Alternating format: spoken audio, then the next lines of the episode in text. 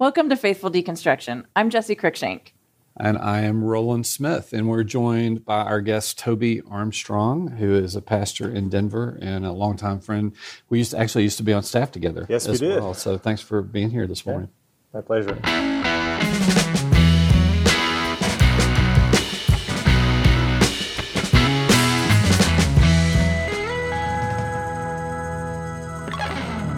Well, in our last episode, we talked about um, just what deconstruction is and kind of some definitions there, and how the story in Genesis 11 of the Tower of Babel kind of gives us an interesting picture of what deconstruction could be like.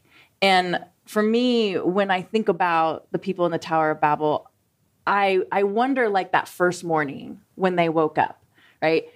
What did that feel like? The day before, you know, you're working on your project, you're laying your bricks, you're dealing with your foreman, you're dealing with your friends, like like you have all of the things that a construction environment involves and, you know, things not being shown up on time, you know, this brick was put in the wrong place. I mean, I just can imagine what the scene was like. And then you go to sleep and you wake up the next day and everything's different. Suddenly you're not even speaking the same language as everyone else. And just how traumatic and disorienting that that might feel like that moment of everything that you thought that you knew and the way that you existed with people and the relationships that you had and the way you understood yourself in the world is just broken it's just gone mm-hmm. and and what that moment would have been like and so i wanted to have a conversation today about how we respond when the world falls apart? How do we mm-hmm. respond and mm-hmm. and how do we understand and empathize with people about what this actual experience of deconstruction feels like? Mm-hmm. And you had some great quotes um, in your book. Here. Yeah, um, I mean, this is a book that we've used in a group that meets at my house Monday nights. Uh, we just got done with it, and I, and I think it's one helpful tool and resource. Brian McLaren, a lot of people will be uh, familiar with, but it's but it's faith after doubt. Um, and he and there's one interesting part where he's looking at paradigm shifts. You know, he says for many of us, faith is our map of reality. So you think of a map. Uh, it's a map of the universe. And ap- academics often call these mental maps paradigms. And so when a paradigm fails, then we need to seek a new one. And so we go through what we call a paradigm shift, which we use that kind of phrase a whole lot. We throw it around. But then when you th- think about science, for example, you don't think about paradigm shifts because you think science is like, it's pure and it's proven and there's formulas and there's math and there's all these only things. people who aren't involved in science think that way th- but anyway but, but for a lot of us it's like science science is this proven thing and um, it was interesting because Albert Einstein um, had this language when he when he he talked about experiencing with the coping of data that took him off the edge of his scientific map. So you think of Einstein as like knowing all these formulas and what's true and what's not true and all this. So he would fall off of his map, you know. And this is his quote. It said it was as if the ground had been pulled out from under one with no firm foundation to be seen anywhere upon which one could have built. So this loss of your your paradigm, this loss of your foundation and your map. And then uh, McLaren goes on to say, if the loss of a scientific map or model creates anxiety, how much more does the loss of a religious worldview? And so I think that's kind of that's what we're talking about. You know? Yeah, I mean, Toby, what have you um, experienced the the emotionality is or the the state of being is for people who've come to you in different places, or maybe even in your own spaces yeah. of deconstruction? What's that felt like? Yeah, so I've gone through my own process of deconstruction and reconstruction. I don't know throughout my entire journey, um, but also you know just some context. I've been ministering to um, and working with millennial and Gen Z for over 20 years. And uh, I would say that they're, while not the only audience, uh, the only demographic that's experiencing this, I would say that proportionally, um, studies have shown that they're experiencing it more than previous generations. Um, and for a lot of different reasons. But they usually come to me, uh, and we engage in conversations, uh, usually as a response to trauma that they've experienced. And so, what I would say that makes their demographic and generation a little bit different, and the world that we're living in right now a little bit different, is whereas people in other contexts and um, times may experience deconstruction um, as a as a way of like this doesn't make sense to, to me anymore in my context. I need to think this through. Now they're deconstructing, the, at least the people that I talk to, out of I've been abused or experienced mm-hmm. abuse, and I can't live in this community anymore.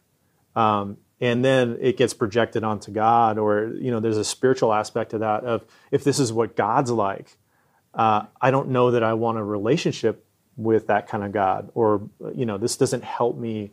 Um, and so they often come with a lot of pain, and that's been my own experience as well. Is that um, my experience with deconstruction uh, is is has been some of the you know purely maybe theoretical, theological, intellectual, but the majority and the majority recently in the last decade or so has been driven by trauma. Mm. Um, so I think that's mm. yeah. And, I mean, I, you're you're one of the most interesting church pastors I know, church planters I know, because you're actually a church planter that has a pretty cool building, and you refuse to meet in it. Yeah, y'all meet. You planted a church in a coffee shop instead.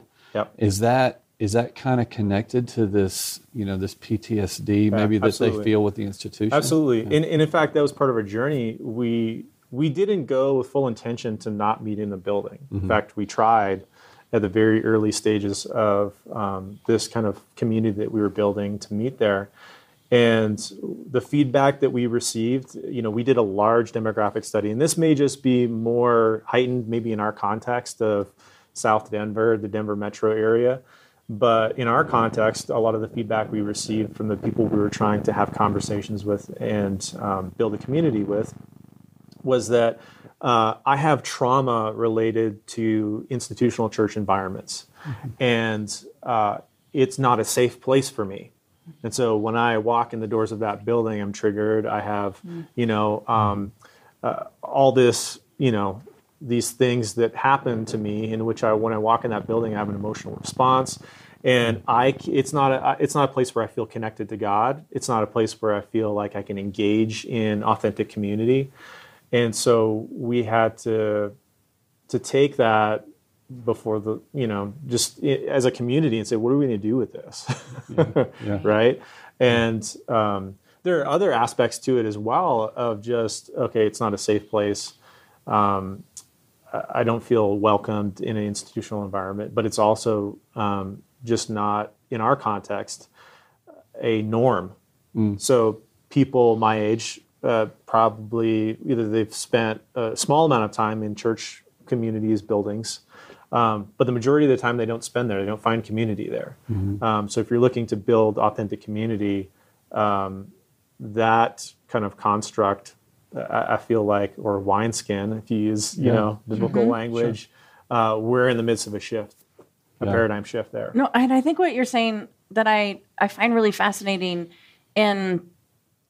part of what just makes me upset about the whole conversation around deconstruction when it when it gets really shaming and and negative is that it is a new wineskin, right? Mm-hmm. These are people yeah. who are trying to find a way towards God as they're trying to get healthy. Yeah. Right? They're they're trying to connect towards God in an authentic way that where God doesn't remind them of the the trauma or the right. abuse that they've suffered and we used to I think in in ages past talk about deconstruction in a positive way. I mean, we didn't use that word, right? Because deconstruction yeah. sounds very negative, and mm-hmm. now, you know, we feel there's a lot of um, people who think it's a negative thing, and and some people, uh, you know, hang on to the word as a sort of de not deconstruction but destruction. Mm-hmm. But we used to talk about it like new wineskin. We mm-hmm. used to talk about it in a in a mm-hmm. positive way, yeah. and you know, I, I I like to say that anthropologists call it liminality, socio sociologists call it deconstruction, developmental psychologists like me call it transition. Paul just called it discipleship and sanctification. And I think God calls it a weekday because yeah. it's just part of yeah. the natural rhythm. Yeah. But, you know, for the people that that you minister to when they have this experience and they're trying to find their way towards God, like how do you as a pastor help them? Maybe what's helped you can Mm-hmm. keep your connection with God through your different stages and times of deconstruction. Like how do I think our response is just super critical. Yeah. So how how do you respond towards them? What's Um, helpful? I think one of the things that I've recognized, and some of this has been because of my own journey. So I would say because it's, it, I think one of the the challenges of today in uh, this environment in which deconstruction has risen to a very prominent place, pastors who haven't experienced any of that, they haven't experienced trauma. Is that I, don't know of any pastor who hasn't experienced well, trauma, but I, I maybe they're out there. in the way in the way in an institutional church environment, Mm-hmm. right? So, and I would also say that most pastors probably have, um, but maybe they haven't gone through a process of Mm. um, counseling. Um, you know, a, a healthy process, a holistic process that Right. addresses the theological challenges, the emotional challenges, the spiritual challenges, all that kind of stuff. Uh, if you haven't gone through that, then uh, you can um, respond in an unhelpful way. right. You probably right? respond to them the way Mm-hmm. you're responding to your own trauma. Right. And Shove so it down and I make it think go away. that there are two major responses that I see Mm-hmm. from pastors. One is the institutional response, right? Because when you come as a say I'm just, you know, a regular church member goer, uh, and I come and I talk to my pastor and I say, uh, I'm having doubts. Well, um, that's that triggers a survival response in us as pastors, right? Especially in a season in which uh, the institutional church as a whole is under fire and we've got challenges from all kinds of different places, right? And so we have this survival response of I need to protect the, the institution. I can't have if this person leaves, then maybe a bunch of other people will leave with them. Uh, maybe they'll, they'll introduce questions that I don't have answers for. Um, maybe you know, so we don't we respond institutionally. The second response that that I see is uh, relationally. You can respond out of the relationship that you have with that person and say, um, "Wow, I care about you as a person. Um, how are you doing? Um, what kind of emotions are you experiencing? Uh, how, as I, as a as a friend, how can I be there with you in this moment and just hold space for the sacredness of what it is that you're experiencing as a human being? Uh, understand that uh, you're made in the image of God, and uh, I care about you. So tell me what's going on. Those are two very different responses. And one I believe is more helpful, and one is very unhelpful. One um, does what I see Jesus doing of he enters into uh, the pain of a person, the shame of a person, what they're experiencing, and just sits with them in that, right?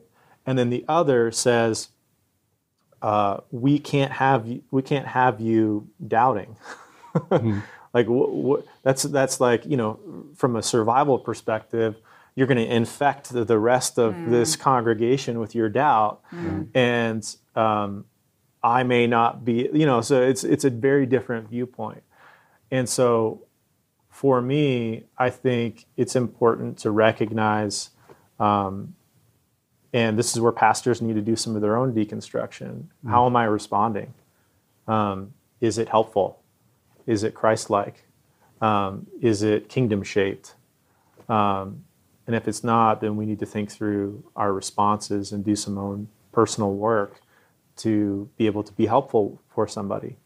Um, because ultimately, if our goal is to help them be closer to Jesus, uh, to experience the love of God, we have to meet them in the moment meet them in the reality, the authentic moment of what they're experiencing, um, in order to, you know, ever possibly be helpful to them in their journey. I'm guessing um, because you you don't want the institutional response at the outpost, your Yeah. your church your church community, um, that you have learned some things in how you respond um, that may be different than how you I don't know how you Yeah. used to respond even Absolutely. coming into student ministry, where pastors are supposed to have all the answers. I'm guessing now you can say I don't know, Yeah. um, but just journey with people. So can you riff on that a little bit? Like what Yeah. what like what's the culture like being a pastor that can say, you know, I'm not really sure, but we're just going to keep pointed toward Jesus, you know, Yeah. and, and figure that out. I think so. To rewind a little bit, I think some of this goes into our view of life and uh, our perspective on God and humanity, just in general. And I think we lose sight of that. We get very kind of laser focused on um, this is the only thing that exists. We do that in Christendom a lot. Uh, we forget the fact that we're all humans who uh, through no choice of our own, got um, dropped by a stork, if you believe the Disney narrative, right? Uh, onto this planet that's like hurtling through space, and we have to survive. And we we create responses. We create we create uh, constructs, shelters, if you will, as a, a means of survival. And some of them are more helpful than others. Um, and so with that kind of viewpoint on it, we can recognize that all of life is a journey of survival, and we encounter different things as our environment changes through no choice or fault of our own, mm-hmm. and we have to respond to that.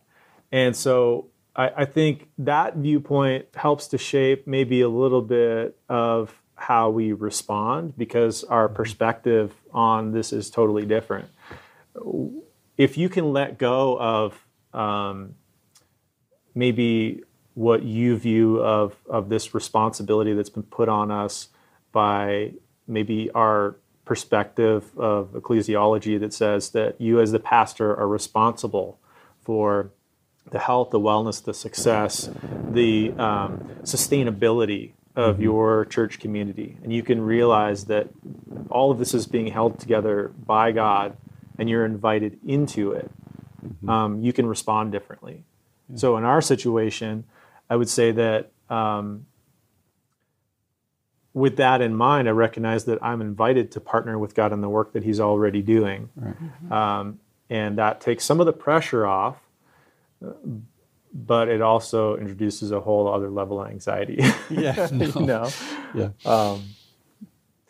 so with that, I would say that uh, we have a different perspective, and the perspective gives us a, what I, I think is a more helpful uh, response because we have permission to say, well, I didn't create this.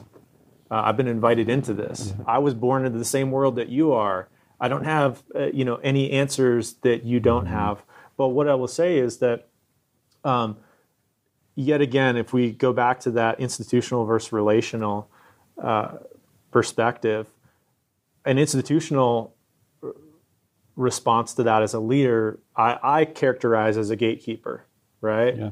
Um, and we've all experienced this, I would say. You know, we've all run into them. We've all been a gatekeeper at some point. So that's just my own like authenticity. I- I've, I've done this um, as a way of surviving, right? To keep everything together.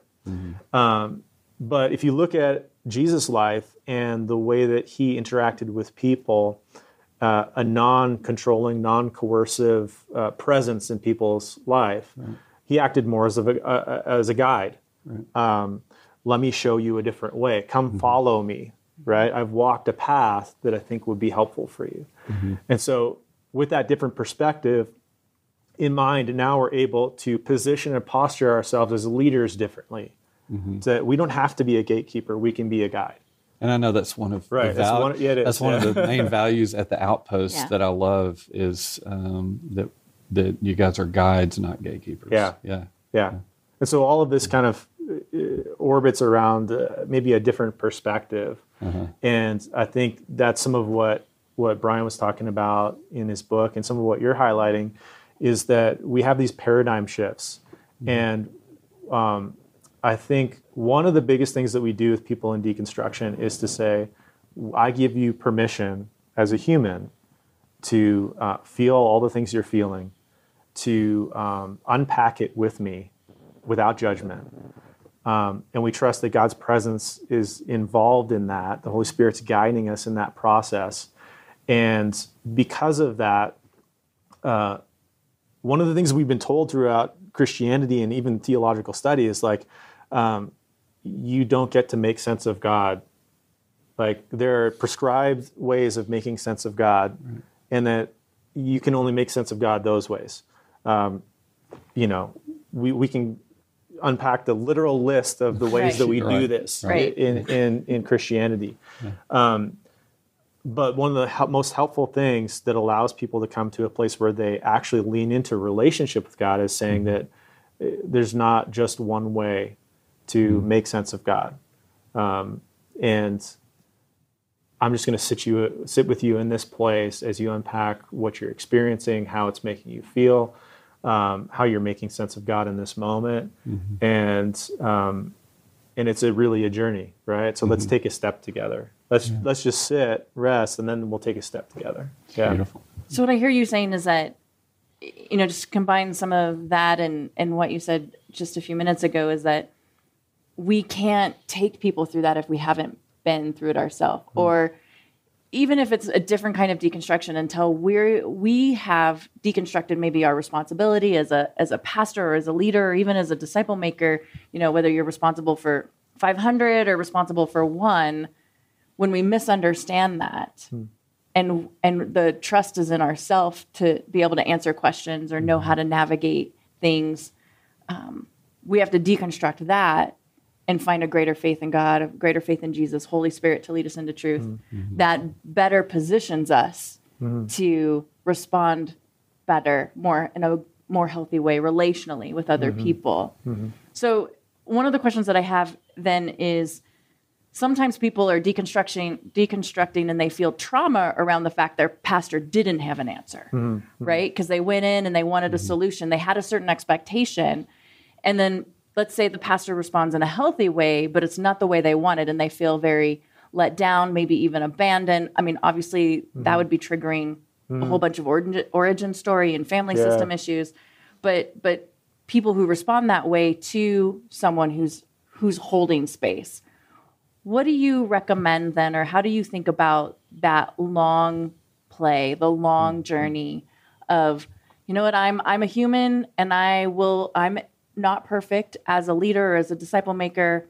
Okay, you just interpreted interpreted my lack of perfection, not moral failure, but lack of perfection, mm-hmm. as you know something very disruptive, disorienting, and maybe even using the word trauma around it. You know, how how would you coach us as we walk this messy road forward in mm-hmm. community? I think uh, for me, and this has just been you know as we're we've been unpacking some of this. Some of this comes from um, self-reflection and conversation mm. around what has been helpful and what's not been helpful mm. right That's and good. so so sometimes as a group you can just say okay what, what's been helpful what's not been helpful and you start to you know maybe pick up see some breadcrumbs of a pathway forward uh, but in our perspective i think we have to first recognize something even like behind that of that um, pastors and leaders, we've been coached into this idea in which uh, we're expected to have all the answers, and that we're we're the sole guide for everybody in our church. And I think that's toxic and unhelpful at, at its core. Um, if I can, you know, at a very baseline level, say, okay, just because the Holy Spirit's inviting me to sit with this person in their pain, a doesn't mean that I have to have any answers for them. Mm. I'm invited into a moment in which God is meeting with those people, and I am a an image bearer who, who is being present in that moment with them. Right now, um, that begins. I would hope a an encounter of healing where, where healing begins to, to take place, or even just the process of grief when you give someone permission to sit in their grief and mm-hmm. say this happened to me. I don't know what to do. Uh, i am disoriented. And and you just give them permission to sit in that place and um, and for them to experience love. Then uh, after that the step becomes okay okay I, I can see that you're disoriented. We need to help you connect to somebody who who has experienced that disorientation mm-hmm. and have has found a healthy path forward right? So that's formed a perspective in our community in which there's not one guide. Right. There's there's a everybody's a guide to some degree, right? Everybody's walked paths and can say, "Hey, wait a minute, I I've walked through that, and um, if you want to walk with me, I'll unpack maybe some of the steps that I took, some of the detours that I think that you should avoid, the pitfalls, the challenges, um, and that that's a more helpful response because it's well, it takes the pressure off of me as a spiritual leader in our community to say, I have I don't have to be the guide for everybody. I'm not the right guide for everybody. I'm a middle-aged white guy from Canada. I have my own experiences. I have my own prejudices. I have my own challenges. I have my own trauma. Mm-hmm. Sometimes, if the expectation is I'm going to be a guide for everybody, well, my trauma may trigger your trauma. It may not be the right fit, right? Mm-hmm. And if we can take the permission off and realize that in community, in communitas, we have a host of people that God is working through and that in when someone's in the process of deconstruction our role in that is to sit in that holy moment and be there with them and then to help them hear the voice of god which says um, number one let's reconnect to the holy spirit who is our guide ultimately. But let's connect you to somebody who um, who you feel comfortable with who you feel safe with who you like that's the, the the onus is on them to select a guide right? Um, and in that there's also no judgment of like hey we walk a path together and i realize that god is taking me in a different direction or this isn't helpful for me anymore then you find a new one right? Uh, without judgment without criticism. And so to me that's what i think is a more helpful way of looking at this. But it's an entirely different framework of um, spiritual community than maybe the hierarchical view of like the pastor is the one who's um, been to seminary and has all the answers and sets the rules and the expectations. Um, and in a lot of ways, I think tragically, we identify too often with Jesus and not enough with the confused disciples. Right. And so we, we put ourselves in this position of, oh, I'm to be Jesus to these people instead of, well, wait a minute, I'm a human too. And um, I'm experiencing this as, as we go along as well.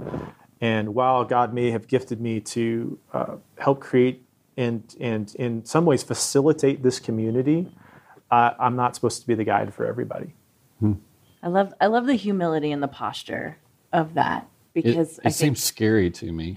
I mean, not to me personally. It's, I know it would be scary It to is. Yeah, scary. The pastorate. Yeah. right? Because um, even unintentionally, you know, pastors are shipped out of seminary degrees with, okay, now you need to go, you know, be the leader and make sure this thing is stable and secure and people aren't freaking out and, and all of that. And it's just, it's not even fair to put on pastors to do that. If I mean, if they were taught to be guides and uh, messed up disciples that you know just have a little bit more uh, maybe awareness of how to stay connected with Jesus. That's their that's their part in everything. It would, man, it would have solved so much. Yeah. Uh, but I- at the same time, I don't want to like project this idea of like, oh, this alternate way is perfect. It's really Yeah, yeah. messy, you Yeah. know, and it's real. There is more fear in it because like we don't have a concrete set of instructions of Mm-hmm. like, here's how you disciple somebody, as if that ever existed and worked. Uh, but I think the question now becomes okay, the world has changed. Our environment, our, you know, uh, I would say, and this is what I point to for a lot of folks, is the millennial and Gen Z generation are uh, having a completely different experience with the world than any other generation. And so they're making sense of God in different ways. Uh, through no fault of their own, they didn't ask to be born at this time with this, uh, you know, in this environment. But then the question becomes okay, if they're having a different experience with the world, then we need a different way as a community of uh, Christ followers of, um, you know, creating a spiritual environment for them. How do we make sense of God that's helpful? How do we heal that's helpful? And one of the things that we've discovered is just that those other ways, those other approaches aren't aren't helpful. You know, they were helpful for a time in a different, you know, uh, a different world that that we lived in, but not for now. And so, uh, yeah, it's messy. Yeah, it's challenging. It's not perfect. I'm not saying that's perfect. I'm just saying that uh, I think this, uh, as we're interacting with people, we're seeing a lot of fruit interacting with people who are in deconstruction of saying uh, they have a different concept of Jesus. And I think that's the important part is that when you sit with somebody in the pain, they have a different view of Jesus based on their encounter with you than when you sit with somebody in their pain from an institutional perspective of um, well i don't know if that i don't know if you're really allowed to think that way. Or or you know we start to critique their uh, experience or their emotions or their beliefs. Um, instead of just sitting with them. And that's a hard thing to let go of i think because well now you there's a whole other host of problems that come up with this right? If you if you're not sitting institutionally Right. well you lose control and there is going to be mess. And well another question becomes like okay say somebody connects to a guide and they're not like helping them connect with jesus they're connecting with something, else, Right. Yeah, yeah. right so they're, they i don't want to pretend like this is just Yeah. a you know a perfect way but it's what we found to be helpful Right. given our context and how people are going through things But at the edge of what we can control and what we can manage, on the other side of that line is faith, mm. right? Yeah. faith doesn't exist in the space that we can control and manage because we don't need it. It's not mm-hmm. faith.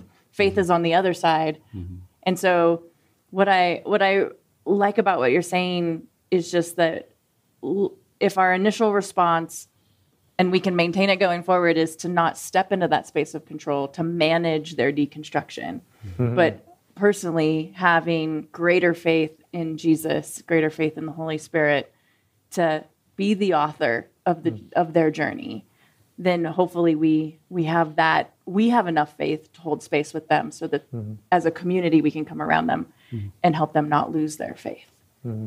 so mm-hmm. I think I think of disciple making as a community activity, um, community group project. so A mess- holding that a messy space. one. Um, yeah A messy one. Yeah. As always, God is with humanity, right? It's always messy. Yeah. So, Yeah. Rowland, what's your hope as we think about how we hold space with people Well, when the I mean, world I- falls you know, apart? as as a pastor and involved, you know, in in leadership, you know, like Toby, I think, um, you know, like what we've been talking about, I have a totally different view now of what it mm-hmm. means to be hmm. a pastor. I mean, I like I like the title and I don't like the title. I mean, I so, you know people will do the, the Pastor Rowland. Hey, here's Pastor Rowland, and and sometimes I'm just like I, I don't want to be that. I want to be the messy hmm. disciple. Hmm. Mm-hmm. And maybe I've been to school and studied some theology and things like that that is helpful for the journey. Hmm. Um, but I don't want a, a I don't want a hierarchical approach to that. I want a hey, you've studied this. Hmm. Like, what do you think? You know, hmm. I'd, I'd rather be in that kind of posture. So my hope, my hope is that more pastors, church leaders, volunteers that are leading things could see themselves as guides and not gatekeepers for their church. You know, that they could um, release uh, some of that weight and expectation. I found it to be freeing uh, in the messiness. It is messier, but it, but it's freeing. So I'm hoping more leaders can just kind of be guides. Yeah. Well, I want to thank you for joining us here at Whoology. Um, if you're interested in some of those resources to teach people to be guides, um, please check out our Ordinary Discipleship series, whether the book or the online class. And that wasn't a prompt. You like you guys we just we just believe and hope the Yeah. same thing. So um, very organic way. Um, but we we all believe that and carry that value. And if you're interested in more resources, we have some. Um, but we want to thank you for joining us um, on faithful deconstruction and how we just journey with one another through deconstruction so we don't lose our faith. Yeah, and thank you, Toby. Hmm, Thank you, Appreciate it. Toby. thanks for having me Yeah. Thank you for tuning in for Faithful Deconstruction. As a listener to this podcast, we wanted to make available to you a free download entitled Six Questions of Faithfulness. They are questions that help you both honor God and the journey you're on. You are not alone and you're not lost, even if it might feel like it. Go to whoology.co for access to our free resources today.